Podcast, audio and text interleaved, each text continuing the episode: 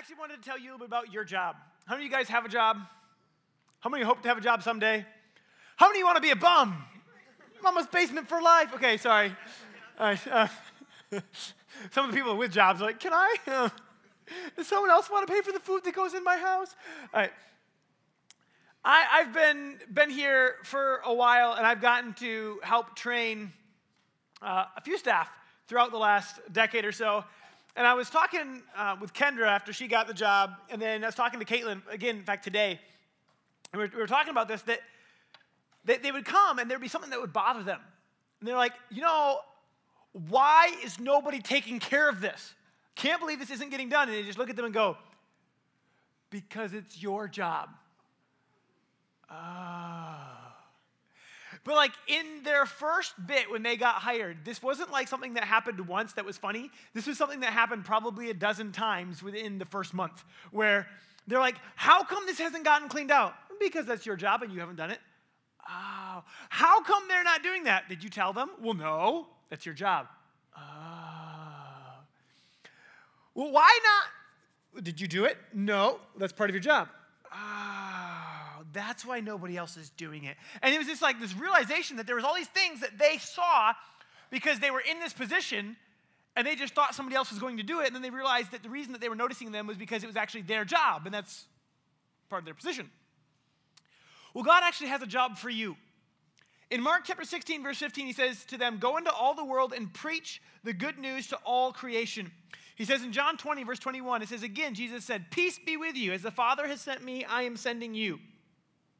There's this really crazy thing that whenever God does something, God, all-powerful God, uses people.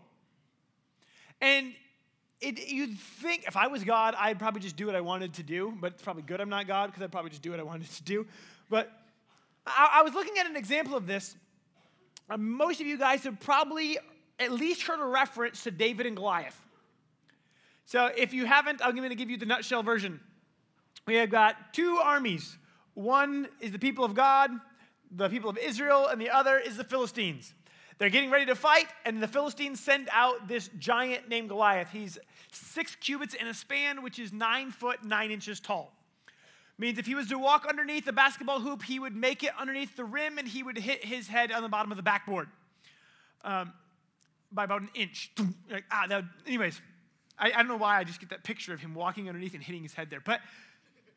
So, so this guy's huge, and, and his his he declares, and he, he just defies the army of Israel and says, send me a man that he may fight with me. This is in First Samuel chapter seventeen, if you want to read the story later. And I got thinking about this going, what would I do if I was God and this army that's facing my people sends out this giant who starts, like, insulting my army? What would I do? If I was God, lightning. Send me a man. Like, huh, sucker. Like, or maybe you're like, send me a man. Sinkhole. Shrink you down to size. Like, you would, I don't know, if I was God, there would have been some divine interaction that would have occurred, and he would have either been a French fry, a, a whole a small volcano would have erupted directly underneath him. Like, but why didn't God do that? What did God do? What did God wait for? In fact, it says that Goliath did this for forty days, which is a really long time. And that takes a lot of patience. I am working on patience. That is, yeah, you're like, God, wow. What are you waiting for? And then this little kid shows up. We don't know exactly how old David was, but he was considered a boy and he was not sent off to battle with the rest. So we know he was younger than than what they kind of considered military age, and he'd been watching the sheep, and he comes and brings some stuff to his brothers, and he's getting some kind of some word, and he sees this, and he just goes, hey, who is this guy?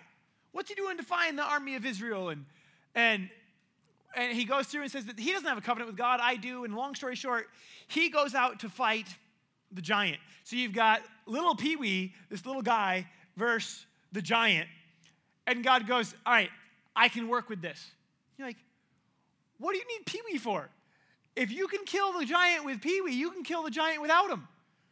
And and so David puts a stone in the sling, and he makes this declaration that, you know, hey, you come against me with a sword and a spear. I come against you in the name of the Lord God Almighty. And he swings this thing and launches the stone, And the stone nails the giant, sinks into his forehead. The giant falls on his face. He comes up, borrows the giant's sword, and cuts off his head. Yes, God's awesome. And I, I like the story. Um, but my little boys, it's one of their favorites. They'll flip in their little Bible. Just tell us about the giant. But um, I, I love it. But when I got thinking about this, I'm like, why, God, didn't you just like miraculously make things happen? Why didn't the earth open up? Why didn't fire come down from heaven? Lightning come down from heaven? Why did he spontaneously combust? Like something cool that says, hello, this was God, you're an idiot. Like that would have been my route. But I, I begin to think about this. In fact, I asked Troy before service, or during worship, I said, Troy, can you think of one miracle since God made man and gave him authority on the earth that God did that man was not involved? Like, think of the greatest miracle. And, you know, you're like, what is that? Splitting the Red Sea? And you're like, he told Moses to lift his staff. And when Moses lifted his staff, the sea split. Now, this is not very hard, but when God, he did this, it was his part, and God did the rest. And you go, what about all the ten plagues in Egypt? Nope, nope. He had a, a role to play. And you're like, well, what about this drought that happened for three years? It's, oh, wait. He told someone to pray, and they prayed, and it didn't rain for three years. And you go through and you start listing these, and miracle after miracle, God did incredible things, but always in conjunction with somebody. He always gave somebody an easy task, and he always did the hard task, because everything that God does, he uses people. And it's still that way today. A lot of us pray, we think that God is going to like provide for us by making money, by a bank glitch. You're like, okay, God, there's not enough money in my account. Make zeros appear behind the numbers. All right, make zeros appear. Behind. And we've got this like thing, right? All right, God, make me some money. Do you realize that God doesn't counterfeit? And I, it was kind of a, a weird thing for me. When I was in college, I just got over there. It was my first year, and um, things are getting rocking and getting to know everybody. And there's a girl that I'm in college with who I think we had morning prayer time, and it was like, all right, hey, go share a prayer request, everybody. And so um, in our in our circle, she's praying. She's like, I'm praying. And she, she prayed because she didn't have money for rent, money for food, and for um, her, she had to make a, like a tuition payment. And afterwards, I just felt like God said that that he wanted to supply her needs. I'm like, yeah! And he's like, and I'm going to use you. I'm like, what? And so I'm like, dude, if I just walk up and like hand her the money, she's going to be like, hello, you want something. That's a lot of money. Like, you're interested in me. I'm like, I, and, uh, and I'm like, no. And God's like, no, don't, don't go. This isn't about you. This is, this is from me. And I just want to use you. You said you wanted to be my tool. You wanted me to use you. So put what she needs in her mailbox. And you can just let her know it came from God. Sign it from him. Don't sign it from you. This isn't about you. Like, ah. So I eat. I'm like, all right. You can't go sit here and say, God, use me. And then when God says, I want to use you, say no. Like that. That. So, but a lot of people do that. Anyways, but I was determining that I'm not going to do that. So I, I go, I get the envelope, and I write a little note like, hey, you know, like, here's what you've been praying for. Love God. I mean, stick it in an envelope and like pull one of these like night shifts, like slide it in the mailbox, take off. And so then I'm, I'm at college the next morning when boom, doors come flying open, and, and here comes running Lindsay. You're never gonna believe what just happened. And and like she's excited, so you can already start to smile and not like have it give away anything. And she's like, God provided for me the rent, the money that I needed, what I needed was in my. And she's going crazy. And, and you walk away and you're like, wait a second. God provided? I provide. Wait, that's how God does it. When God wants to provide, he doesn't make money out of thin air. He puts it on somebody's heart and he directs people because God uses people. In fact, that same year, I, I went into college, and you have to understand, when I was in high school, I liked, I like to eat now. But when I was in high school, I loved to eat.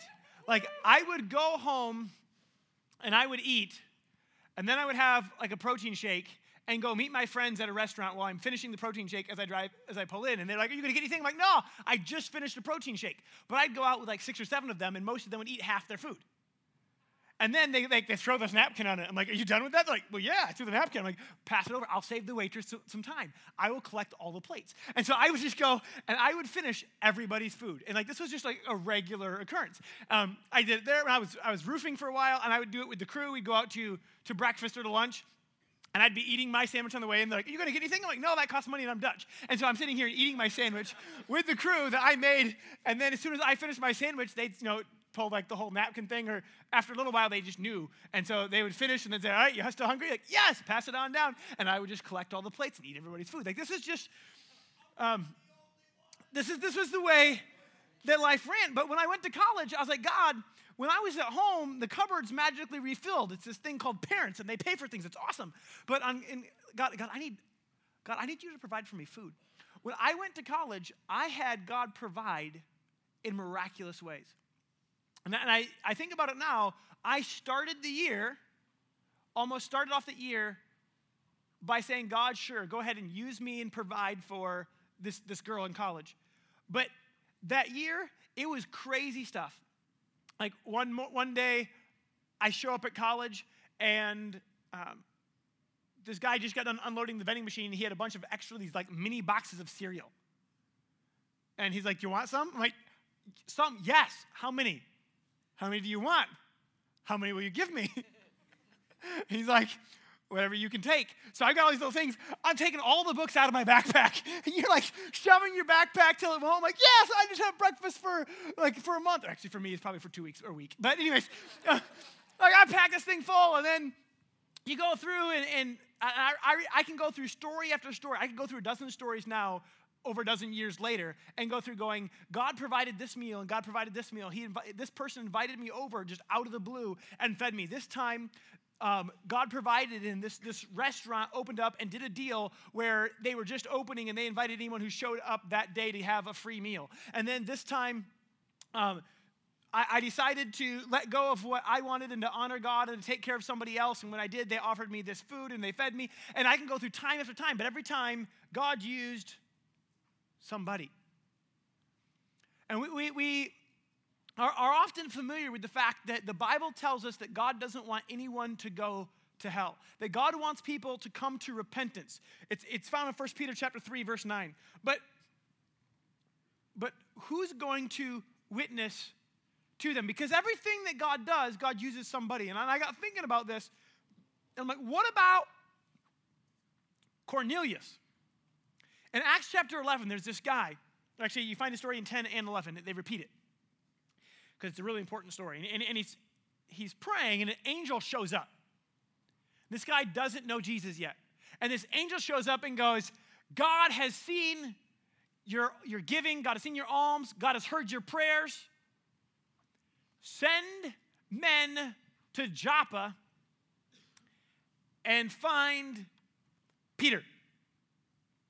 And this is Acts eleven, verse fourteen. It says, send men to Joppa and call for Simon, whose surname is Peter, who will tell you words by which you and all your household will be saved. And I read that, and I just thought, why didn't the angel, you went and told him where to find the guy. Why didn't you just tell him the message? Why go, hey, if you go tell that guy, he'll tell you. Well, why not just tell him yourself? And I... I begin to see that because it's our job. Because God reconciled us to himself and gave us the ministry of reconciliation. God gave us the job of reaching out, of drawing others towards him. See, for everyone who calls on the name of the Lord will be saved, Romans ten thirteen. And I, and I, I read this this morning. In the next couple of verses, it says, but how are they to call on him in whom they have not believed? How are they to believe in him in whom they have not heard? And how are they to hear without someone preaching? And how are they to preach unless they are sent? As it is written, how beautiful are the feet of those who preach the good news.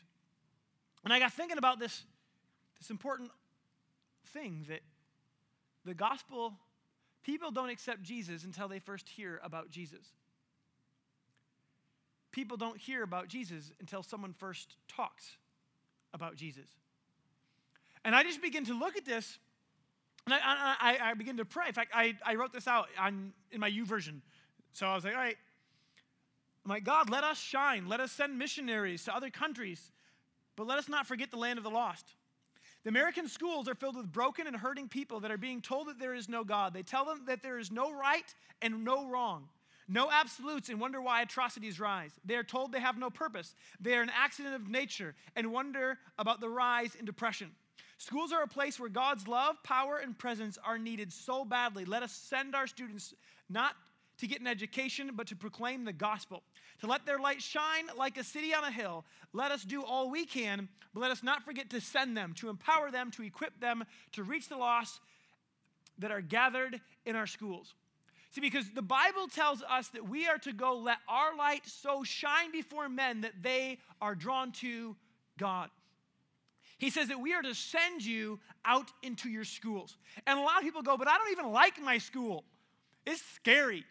Do you realize what kind of weird people are at my school? Do you realize how they treat people that they don't like? Do you realize? And I, and I kind of got thinking about this. I thought about a girl in the Bible named Esther. And Esther had a very uns- unfortunate set of circumstances. And she has a whole book named Esther. If you want to read all about it, read the book of Esther. But in a nutshell, her family was taken after a war. Her parents were lost. She lived with her uncle. He kind of adopted her. And one day, the king gets in a fight with his wife and decides that she's no longer fit to be queen anymore. And after the fight, he declares that she couldn't be queen, and then he gets mad because he doesn't have a wife anymore. And so his friends go, I got an idea. Why don't you just take all the good-looking girls from the land, and you can just pick them all, and then sleep with them and figure out which one you like the most and keep that one. And he's like, hey, that doesn't sound too bad. And so he sends guys out to, to take the most good-looking girls that they could find. So this wasn't like she volunteered and was like, oh, it's bachelor, I'm going to sleep, you know, get the king. Like, um, this is, it says that she was taken. In uh, Esther chapter two, verse eight, she was gathered, and then it says that she was taken. But in this, that she was, she's, she's taken, she ends up becoming the queen. And while she's she's queen, somebody decides that they don't like the Israelites and they want to exterminate them from the earth. And they set up this, this large plan. And her uncle goes, you need to stop this. And she goes, well, how? I haven't seen the king in a month. If anyone walks into the king's presence without being summoned, the penalty is that you have your head removed. And the penalty goes for me as well. And he just looks, and this is his response. If you keep silent at this time, relief and deliverance will rise for the Jews from another place, but you and your father's house will perish. Who knows whether you have not come to the kingdom for such a time as this? And she responds go, and goes, all right, fast, pray, and I will go before the king. And she goes before the king, and she was granted favor, and she's able to save her people, because she looked at the danger and said, maybe for such a time as this, I am here. I believe that you guys are in your schools for such a time as this. I believe that God is calling you, that God wants to reach your school, and God wants to know if he can use you. In Isaiah chapter six, verse eight, it says, I heard a voice from the Lord saying, whom shall I send, and who will go for us? And Isaiah said, here am I, send me. I want to know how many of you guys want God to use you. I want, in fact, if you, if you're willing to say, God, use me, I want you to do something brave. I want you to stand and say, I want God to use me. Yeah, go ahead right now. Go ahead and stand. Say, I want God to use me. Awesome. Then you've just accepted a challenge from God, not from me. He says, here am I. He says, who shall I send? And you just stood and said, here am I. Send me.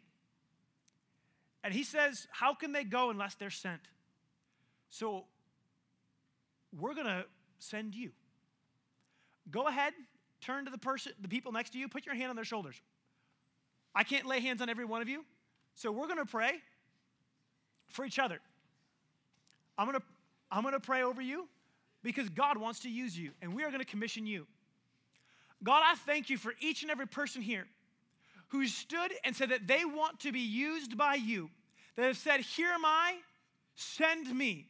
Here am I, use me. God, I thank you that you give them boldness and strength, that your word rests upon them, that it rests in their mouth, that your word does not return void, that as they begin to step out, as they begin to let your love and your light shine in their schools, God, that it will break through the darkness, that it will bring hope into a place that has been a place of depression and brokenness. God, that people will turn towards you, that people will see your love and your kindness flowing through them, that your kindness draws people to repentance, that you give them the boldness to stand up for what they believe, to invite people to church, to invite people to pray for the people when they see people that are broken, that are hurting, that are sick, that they stand up beyond the social norms, that they can reach out to the broken and to the hurting, to the rejected, to the lonely. God, that they can stand up, that they can be your representative. God, that you said that you redeemed them, that you have reconciled them and given them the ministry of reconciliation, God, that you would strengthen them, give them courage, that you would pour out your spirit on them, that they can rise up, that we will see their schools changed. God, we thank you for it in Jesus' name.